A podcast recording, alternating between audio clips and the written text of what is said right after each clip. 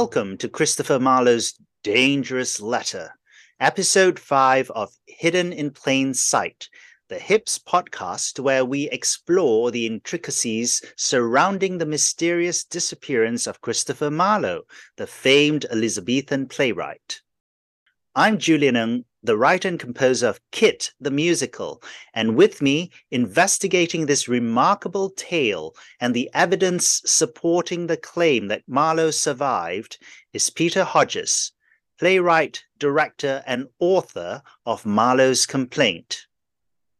History reports that Marlowe died in a violent brawl over a dinner bill in Deptford on the evening of May 30th, 1593. However, there is mounting evidence that his death was faked and he eluded death in Deptford with the assistance of Queen Elizabeth's secret network of intelligence agents. Welcome back, Peter. Hello, Julian. It's a pleasure to be here again. Peter, in our previous four episodes, we established the background of Marlowe's role as an intelligence operative working for Sir Francis Walsingham and the Lord Burleigh, Queen Elizabeth's Secretary of State. We also determined that Marlowe's chief nemesis at that time was none other than the Earl of Essex, the main rival of Burleigh's and the leader of his own privately financed intelligence network. We ended with you outlining your reasons for why the Earl of Essex wanted to attack Marlowe. You think it was because Marlowe was attempting to assist Burleigh to convince the Earl of Southampton to marry his granddaughter, Elizabeth de Vere. If Burleigh could complete the marriage, he would then gain control of Southampton's vast fortune, one that is more than enough to overpower the Earl of Essex's challenge. All of that seems to me, at least, to be quite a plausible summation of the motives for Essex to attack Marlowe. You, however, do not believe that Marlowe died in Deptford that night. Instead, his death was faked to create a convenient cover story with the assistance of three other government spies Robert Poley, Ingram Frizer, and Nicholas Skeres. So we have these four men meeting in a rooming house belonging to Dame Eleanor Bull, a cousin of the Lord Burleigh's, near a Muscovy Company wharf on the Thames, also controlled by Burleigh. You assert that he escaped to Flushing in Flanders, and then to support this claim, you dropped quite the bombshell by saying that you have found actual letters written by Christopher Marlowe to his personal patron, Thomas Walsingham, after he fled London. That's right. Hmm, that is a very bold claim, to say the least. It's the kind of thing that would turn Elizabethan history, not to mention the history of English literature, upside down and inside out. And even if it were true, it would be all but impossible for many people to accept. After 400 years and thousands of scholars digging through every nook and cranny, to come out and say that you have found letters written by Christopher Marlowe after 1593 would be just phenomenal. I think it would be even more significant than Hotson's discovery of the coroner's report or, or, or the Privy Council letter to the Cambridge Dons in support of Marlowe's graduation, or even the discovery of Marlowe's putative portrait. Don't you agree? Oh, I do. It sounds incredible but I, I think it's true. well, when you first said this, I was really, really shocked. It knocked me for six, in fact. However, I've had time to think about this between episodes, and I believe I know what you're really saying. So, level with me, Peter. What you are really claiming is that Marlowe wrote Shakespeare's sonnets. Am I right? Oh, Julian, you surprised me. What makes you say that?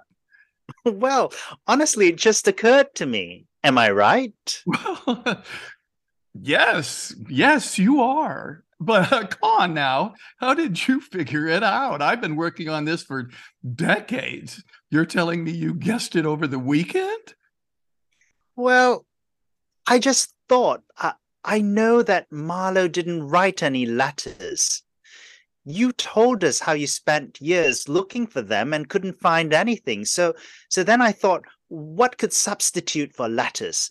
What might look like something else, but really be a message? Because that's what you were talking about in our last episode. And, and then it dawned on me that it might be the sonnets or, or something like that. Because if Marlowe survived, then why not the sonnets? So, am I right? Do you really think Shakespeare's sonnets were written by Christopher Marlowe? Well, well, some of them for sure. The rival poet sonnets, absolutely. Ah, the infamous rival poet. For our listeners who may not be as familiar as you and I on this topic, maybe you could perhaps explain who that is and what scholars mean when they talk about the rival poet. okay, okay.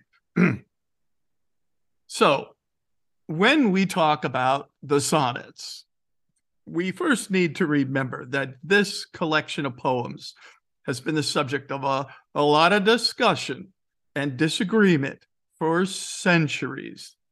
For a long time, most scholars in the 18th and 19th century, they thought the sonnets were autobiographical, that they were written by Shakespeare about Shakespeare's personal life. More recently, however, the scholarship has turned against this idea and has preferred to think of them in more formalistic terms, divorced from biographical content. And I think the reason for this is that as more and more research has been done into Shakespeare's life and times, as this has accumulated, the less these same scholars have been able to match it up with the life of the person described in the sonnets. But but not everyone agrees with that, right? I bet there are a lot of people who think they can come up with explanations for all of it. There are a lot of books published on this subject every year. Yeah, but but they can't agree on the main story. I mean, who is the rival poet? Just as a for instance. Well, there were a lot of poets. Yes, but this is a very specific poet, as we will see. This group of sonnets that talks about all of this is more or less planted square in the middle of the sequence of 154 sonnets published in 1609. These are numbers 78 to 92. And these are the ones called the rival poet sonnets because in that sequence, the author complains very angrily about this supposed competitor. And apparently, he was very upset because it looked like his patron had found a new favorite. So the scholars have two problems, really. They have to identify both the rival and his patron. Now, the traditionalists who think that Shakespeare wrote the sonnets, they also believe that the Earl of Southampton was his patron. But Southampton never acknowledged any of the poets who dedicated works to him. So there's no way to know if he had any favorites, much less if he switched from one to another. Yeah, but what's the problem with that? I mean, Shakespeare could still be jealous of another poet, regardless whether Southampton paid him any attention. Okay, that's true. But in the poem, in the sonnets 78 to 92, what I call the letter, it goes out of its way to identify this rival. It gives us a lot of very specific clues. In fact, most scholars agree that the most likely poet described by these clues is a man named George Chapman. But Chapman, despite writing dozens of poems and translations, he never dedicated anything to the Earl of Southampton. Chapman's main patron was Sir Thomas Walsingham, who also happened to be Christopher Marlowe's patron. There's no evidence that Shakespeare ever had anything to do with Sir Thomas, never mind his wife, Audrey. Marlowe, on the other hand, had a lot to do with both of them.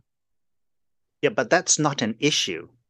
Nowadays, a lot of scholars agree that Marlowe and Shakespeare collaborated before 1593 when he supposedly died. Yes, I talk about speculation. Well, no, it's scholarly consensus. It is now agreed that Marlowe and Shakespeare collaborated on the Henry VI trilogy sometime in 1592 and 93. So I don't see any reason why Marlowe could not have written some sonnets to Thomas Walsingham before 1593, which later might have got mixed in with some of Shakespeare's and published together in 1609. Okay, sure. Except the problem with that is that everything in those sonnets that identify Chapman, they all relate to work that Chapman published in 1598, in particular to his additions to Marlowe's unpublished poem, Hero and Leander. So either Marlowe was alive in 1598 complaining to Thomas Walsingham that Chapman had stolen his unpublished poem, or Shakespeare cared a lot more about Marlowe's unpublished work than anybody ever suspected before or since, so much so that he complained about it as if it belonged to him outright. Whoa, let's back up a little.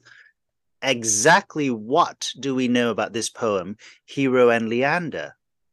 You you just said it was unpublished. So why would it be so important? For instance, wouldn't Marlowe be pleased that it was finally being published? If he was alive and well and living in exile, possibly forgotten, wouldn't this kind of memorial be a good thing? You know, like a tribute? Yes, except that it put him in danger. In fact, Hero and Leander was published three times in 1598, but it was only the third that really frightened him. The first version was published by Edmund Blount, and it included only the part that Marlowe himself had finished 764 lines. This version was dedicated by Blount to Sir Thomas Walsingham, and in the dedication, Blount identified Walsingham as Marlowe's former patron. So that connection is very clear. That's the kind of memorial you're talking about. And I don't think Marlowe was particularly upset by it, except that Blount said over and over in his dedication that Marlowe was dead. He might not have liked that. Then a second version was published by a man named Henry Petowe. This seems to have been a rush job. The, thing is, Marlowe's original sold really well, but it seemed to a lot of people to be unfinished because it was based on an original by a Greek poet named Musaeus. And in the original, Hero and Leander fall in love, and then Leander dies when he tries to swim the Hellespont. Marlowe adapted the original, and in his version, the story ends with Hero and Leander's first night of love. Marlowe never gets to the drowning. So a lot of people thought the poem was unfinished. Now, I think that's debatable. I don't I don't think anyone can say whether Marlowe planned to drown Leander. Maybe he had another ending in mind, or maybe he was happy letting the reader imagine their own ending, right? But Petowe decided to add 600 lines to Marlowe's version to include the drowning, and he rushed it into print to make some money. Officially, the stationer's company could fine him for piracy, but if he could sell a few copies, I guess he decided why not. Petowe isn't a very good poet, so his version didn't sell very well, and it's mostly ignored now. But the real aggravation for Marlowe came when Chapman published his version, because at that point, it must have looked to Marlowe that Walsingham was thinking of replacing Marlowe with Chapman. Uh huh. Well, how do you know that? What makes you think that the Chapman version upset him? I think Marlowe was upset because, from his perspective, and don't forget, he's living in exile. He's been in something like witness protection for five years. And so he's completely dependent upon Thomas Walsingham. Marlowe has been corresponding with him for five years and, and being in exile, he didn't write about current events. The principal purpose of the letters, the correspondence, was uh, to keep open the possibility that he could come home and that the sooner that could be accomplished, the better. So initially, he wouldn't want to uh, reference current events, politics, or uh, publishing, or theater, or anything else. He would want Thomas to know he was safe, he was where Thomas sent him, and then he would remind him that he still hoped to come home. That was his message, and that would sort of change over time when one month became three months, which then became a year, which then became two and three and four. You could expect him to become a little impatient. And even at that, he only expressed his impatience. He didn't talk about anyone else because to do that, conceivably, it could give away the game.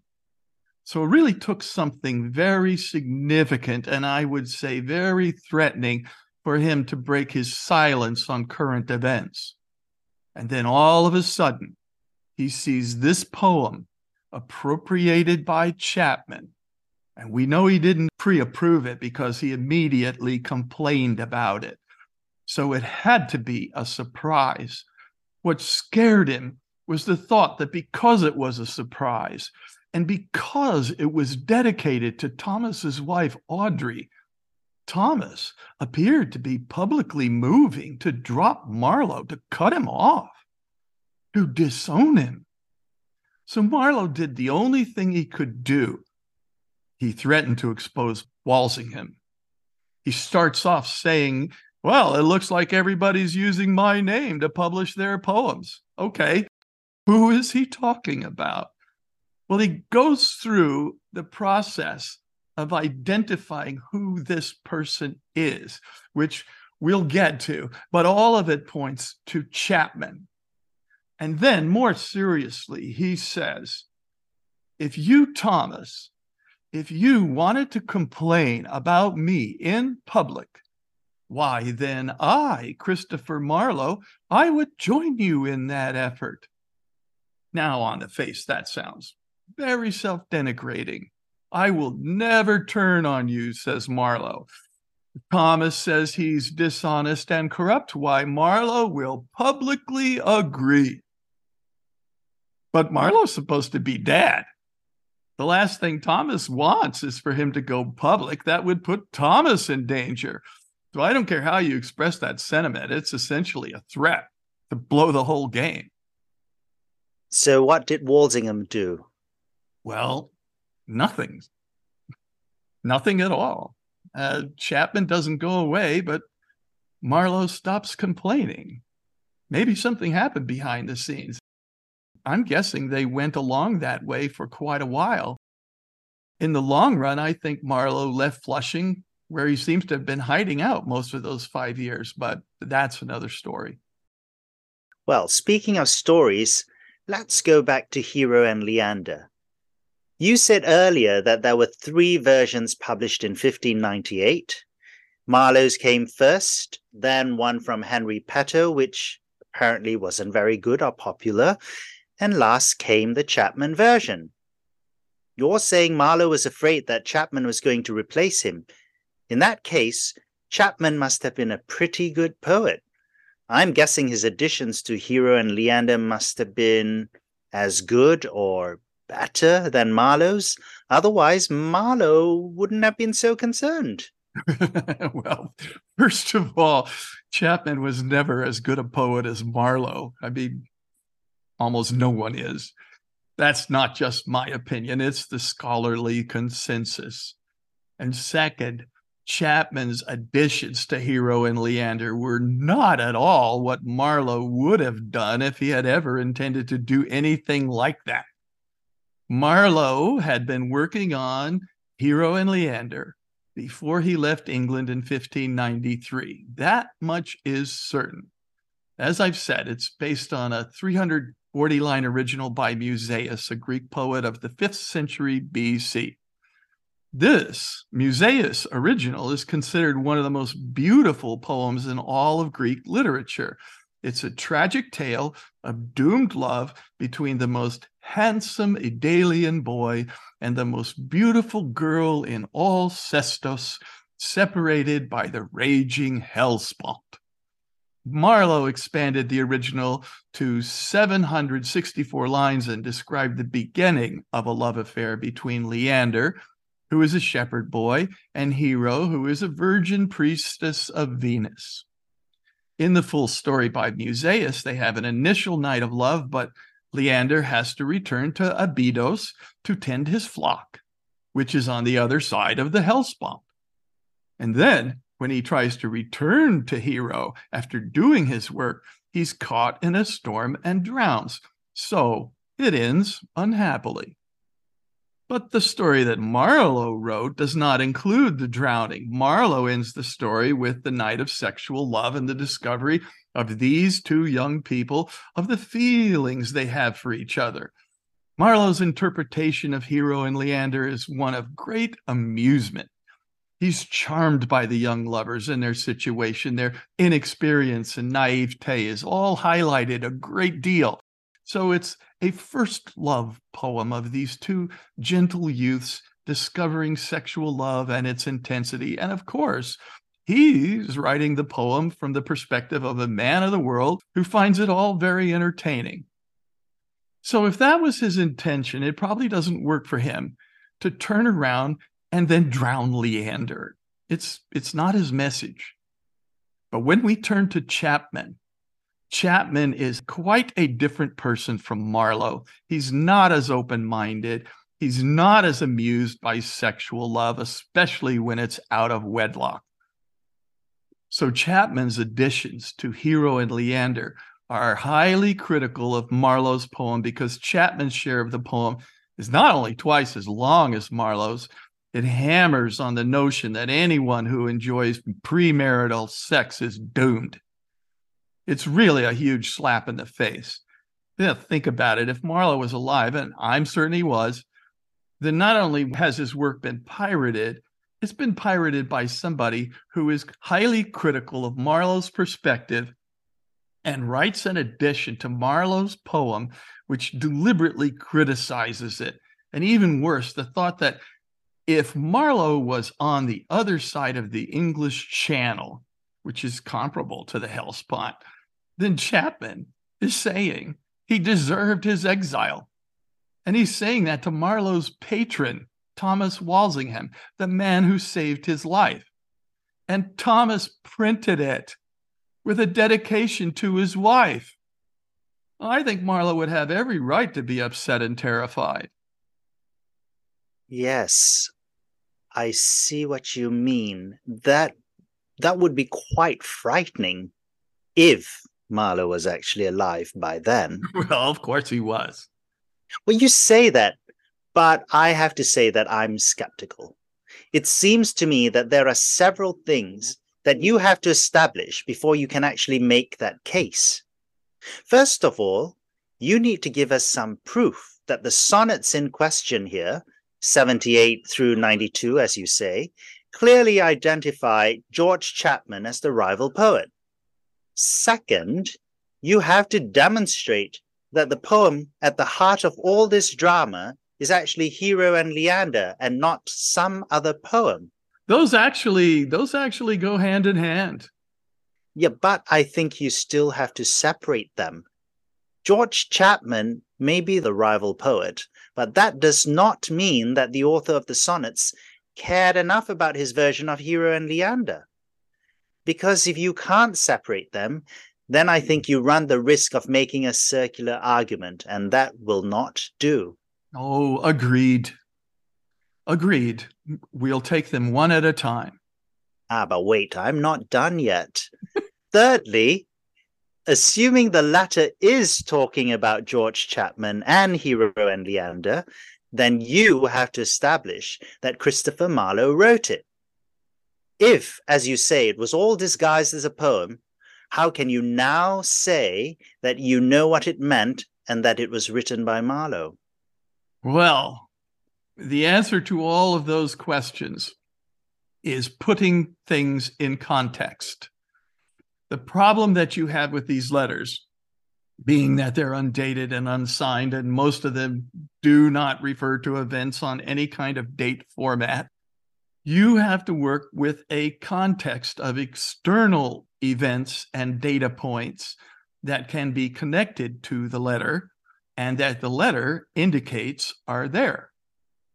Now, there are things inside the letter, as I say, that identify George Chapman, and one could say almost unequivocally. These things have to do with how this rival is described. We get a very detailed description of this person. So, the way to think about these data points is to think of them as clues. They are characteristics that this individual and this individual alone satisfies. There are other people who have been hypothesized as being this nameless person in the letter.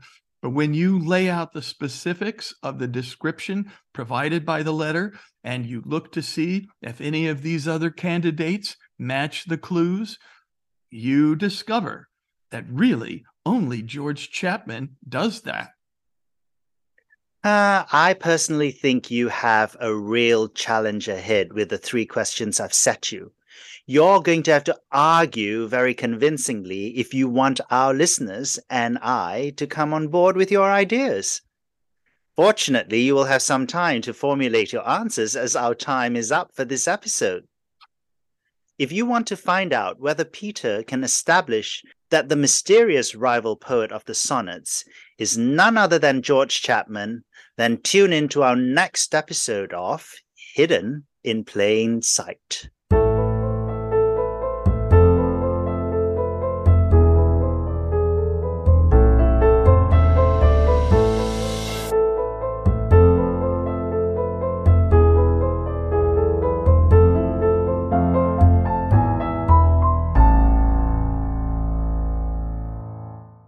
Those of you who want to jump ahead, you may want to pick up a copy of Marlowe's Complaint, the book this podcast is based on. It's a fun read. I can recommend it, of course, but then I wrote it.